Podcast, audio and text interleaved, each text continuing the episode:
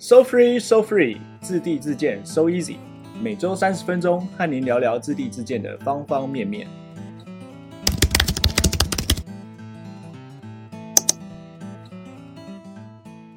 大家好，我是 Jess。大家好，我是建筑小白 Leo。Hello，小白，你知道吗？告诉你一件值得令人兴奋的事情，嗯、就是小白这个角色。哦，我相信这是很多听众也都想要的一个愿望。那来抽房子，我们来抽奖抽房子。哎哎，这个我们好像可以列入未来的计划哦。这个，对，我们再花个两年讨论一下这个计划，让它完善一点。好，OK OK，就是最近有很多客户小白们来跟我说，哎，请问你就是那位小白吗？然后我说，哎，不是，那他们都很很失望，他们好像很想要见到本尊一样。对，小白要低调，小白要低调。对，我也跟他说，小白就是真干灵。我对，我对，最好还是不要见面，见面你可能会有点失望。没错，没错，没错，会活生生看到一个。小白痴不是不只是小白，小白痴。呃，最近很多客户来就说：“你好，我也是建筑小白，甚至还有说我是建筑超级白。”幽默，客户都：“对，客户蛮幽默的。嗯” OK，好，那我们开头的暖场就先到这边。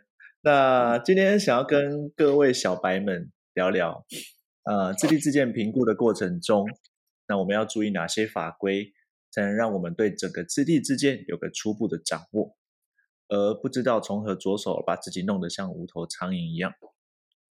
那届时在呃这段时间跟客户咨询的过程中，就很常遇到客户，比如说他想要盖农舍啊，但是本身并不具备农民的身份，导致买了之后不知道该如何着手，甚至是买到特定农业区的农地，那这个就直接打入冷宫了。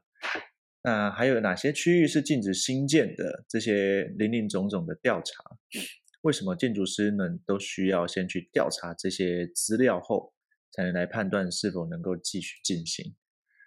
那今天我们就特别针对几个议题来跟潘建筑师聊聊，在他们评估的实务中，有哪些小技巧能够帮助我们听众初步的去判断你们的土地呢？Hello，潘建，又好几周过去了，对不对？是啊，真的时间过得很快。真的，从去年开始，你有没有开始被我们的案子压得有点喘不过气来？这算是甜蜜的负担吗？没错，对，就是很多案子，当然是很忙，但是有没有觉得忙的比较没有跟过去一样？你就觉得我们的客户是比较好的、优质的客户，对不对？觉得客户进来的时候，在沟通上面会呃更快速一点，就是他们会更懂得自己想要的呃条件啊、空间啊、氛围啊，嗯，这样。那其实这个对我们在做设计或者是掌握一般业主他的需求的时候会更精准一点，才不会彼此花费太多的时间在揣摩。哎，你是不是喜欢这个？哎，你是不是喜欢这个？或者是我们呃用我们自己的主观意志去呃做了一个设计出来之后，结果跟他想象中的差太远，那这样其实都是在耗损双方的时间。对，是是是是，我也有发觉，好像从我们 So Free 频道进来的客户的素质特别高，而且都知道自己要什么样的一个生活形态。我觉得这是一个很棒的一件事情，嗯嗯、就不仅在大家沟通的过程中省下了非常多的沟通成本，那也真的就是更能够收敛大家在呃设计上的这个这些这些点上面。OK，那我们今天的一个内容哦，我们想要针对就是关于法规的。呃，这些问题想要来请教您。那我们第一个问题，我想先请教潘建，是说，呃，为什么我们在评估一块土地的时候呢，建筑师总会先问土地的地段跟地号，这有没有什么特别的用意？哦，地段地号其实呃，它就像身份证一样，它可以用来表示那个土地的位置、面积、那使用分区、容积建蔽等等，那适合的使用类组这些资讯都会可以透过那个地段地号来做一个初步的判断。那它可以更详细一点的到，比如说所有权人、持分、借贷状况。或者是设定地上权等等资讯，就会记录在那个地籍謄本上面。所以，一般建筑师只要有这样子的资讯，基本上他就能够去判断这个土地的开发强度以及相关的规定。那既有土地的地号，我们可以在公部门的一些相关网站上面查询到相关的呃进线件资讯。所以，有了这个呃大。初步的资讯之后呢，我们就可以判断说这块呃建筑物的土地它是不是是可以建筑的这样子。是，那刚刚有特别提到就是呃地级藤本跟进线件的部分。那地级藤本这个部分是不是可以由一般的人自己去调，还是得必须是由建筑师来调，或者是特定人士来调调阅？哦，当然是。呃，地级藤本，呃，一般的民众其实都可以调阅得到的。那当然是有一类、二类的差异区分，所以如果是再更详细一点的资料，可能就是需要所有权人的一些授权，他们才能够去调阅得到。那一般像呃民众，他也可以到地政去索取一些基本的的土地资料。但是如果要再更仔细一点的，比如说所有权人的地址或者名字，像这种基本基本上一般人是都呃调阅不到的，就是需要有那个所有权人的授权才有办法，对不对？是是，OK。所以呃，假设啦，就是说今天有一个客户，他因为他的该宗土地那块地，他在买之前，那他。他前面那块道路有可能是私设通路，那所以他有办法去针对这条私设通路来来想说，我是不是能够能够自己稍微调查一下这块地，是不是未来在取得这个通道路的通行权上有很多持分的人啊，或者是这个面积的这些事先的调查有没有办法？一般的人可以这样做，一般人只能看到一个很大概的。大概的名称，比如说他会消掉其中的几个呃关键字，对，那这个部分的话，可能就是嗯，要透过地震那一边的授权，他才有办法把这些资讯是提供给你的，或者是你要自己的身份证字号去提供给他们做一个注记的动作，他们会登记说你是呃什么用途，那你是什么人，为什么要来调阅这个资料的的一个记录。避免就是不孝的人士去去去调阅资料，然后去呃透露一些各自的问题，这样子。嗯，了解了解。所以最好的方式其实还是透过呃代书或者是仲介，或者是呃建筑师来协助处理，这样感觉比较单纯一些。是，对，那。你刚刚又有提到一个进线件的查询嘛，哈。这个基本上在公部门都是可以查得到的嘛？它有没有什么技术门槛？那你可不可以举例一两项，就是说进线件它的一些查询的事项有哪些？嗯，进线件查询其实没有什么太大难度，难度是在于，呃，你要怎么找到这个这个对的进线件是属于你这块基地应该查的内容。就比如说你的基地附近如果有铁路，那你是不是应该要去查一下有没有相关进线件的条例或是范围有没有到达？那像这个部分的话，其实呃林林总总很多，比如说文资，比如说历史建筑，比如说断层带，比如说航空区，比如说呃高速铁路附近有没有这样子的一个进线件办法，它都查询得到。但是这个的部分其实对呃有在职业的建筑师来讲，它不是相当的难，但是它对一般民众来讲，它会是一个比较高的技术门槛，因为有可能你们对于这个专有名词都还没有很了解的情况下，就要上到那个网站去找那个关键字，其实是比较困难一点的。我们常常会听到呃土地连外道路啊、私设道路、现有巷道等等名词。那为什么道路对于自立自建的土地这么重要？呃，我们一中基地里面的新建建筑物，其实最基本的条件就是你要怎么进出这个基地嘛，对不对？对。那如何要判断有无进出这一块基地的通路或是道路呢？这时候其实就要所谓的建筑线。所以建筑线基本上就是基地跟道路的边界线，对吧？所以有时候。建筑基地离道路还有一段距离，所以它就需要所谓的呃他中基地，就是别的基地来去作为连接自己基地的土地的通行，所以这时候就会提供同意通行书，来达成刚刚我们在讲的呃进出基地的这个要件，大概是这样子，所以。呃，像私设通路连接建筑线的这个部分，在技术规则中，第二条它就明确的去列出私设通路的长度，呃，多少公尺的时候，它的宽度就要变为多少公尺宽。是。那在现有巷道的部分呢，则是在各县市的呃县市政府里面会规定，在建筑自治管理条例中，它就会去表明这一块的尺寸。最常出现的状况就是基地是位于非都市土地。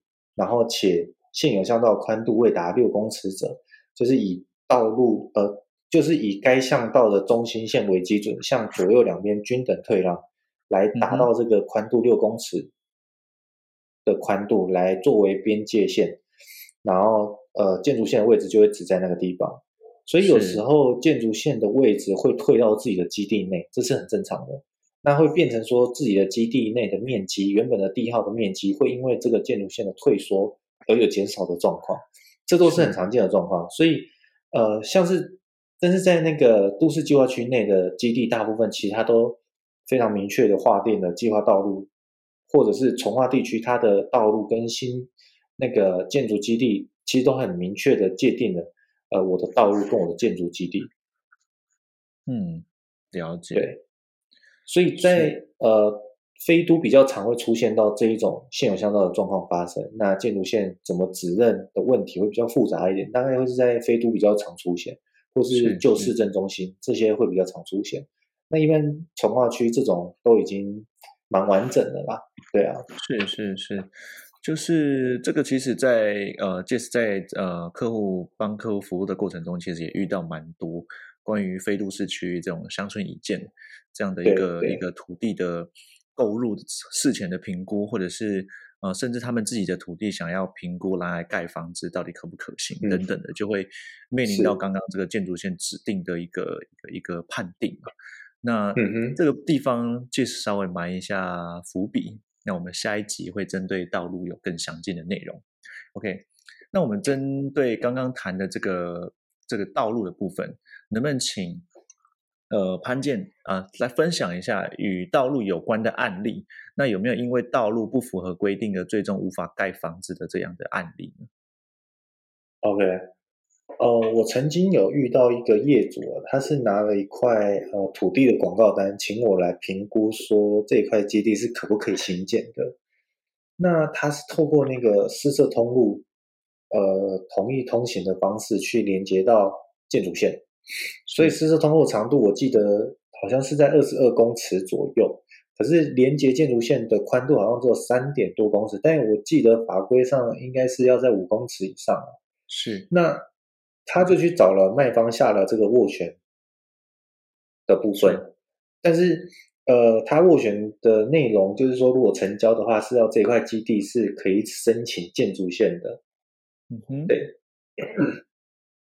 那呃，但是呢，他在申请建筑线的时候，其实，在卖方那边，他可能多动了一些呃手脚也好，或者是他们的呃销售技巧也好，他们又多了一笔更靠近建筑线的地号，所以他就把这三宗地号都一起申请建筑线。当然，这样子可能建筑线就申请得出来。所以他就解开了当初下斡旋的这个弹书。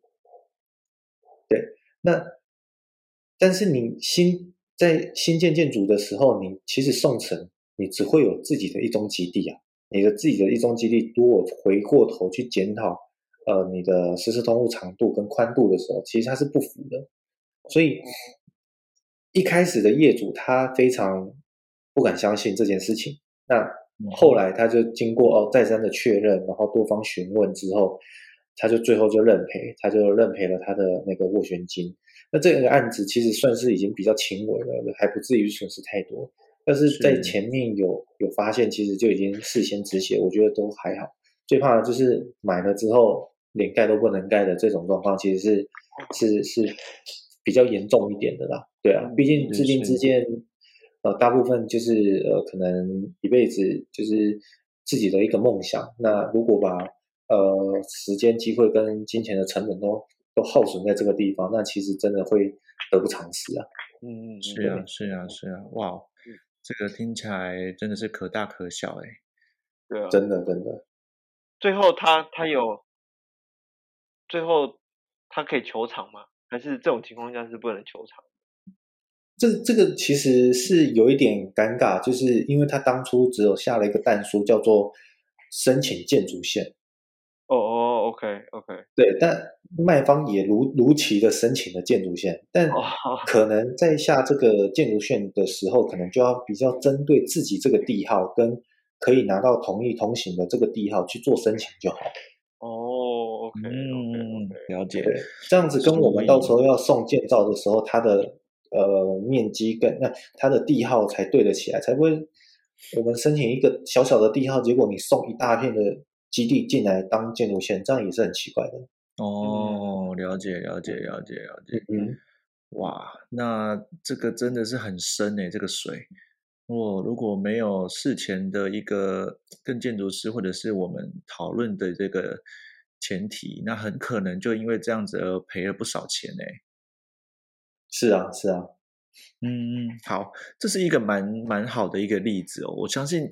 呃，应该还会有很多诸如此类的这样的例子。那以后如果我们有想到，我们再跟大家一起分享。那我们呃进入第四题，就是为何自地自建的土地呢会和地方的法、地方法有关？那这真的很重要吗？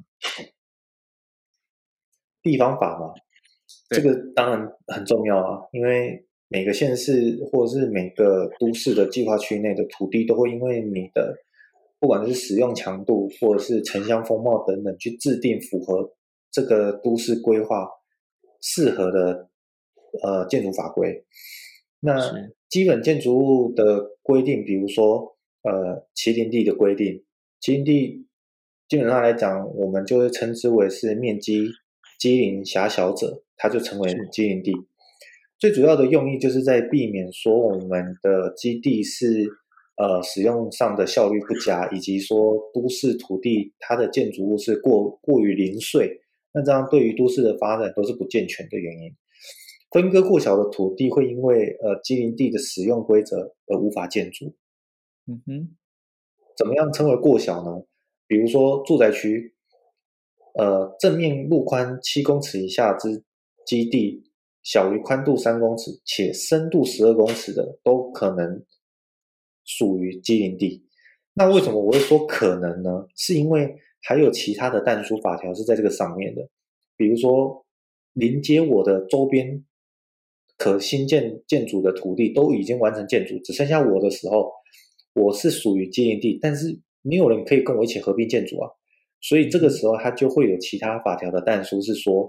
呃，只要是你周边林地已经完成建筑的，不能合并建筑使用时，就不在此限。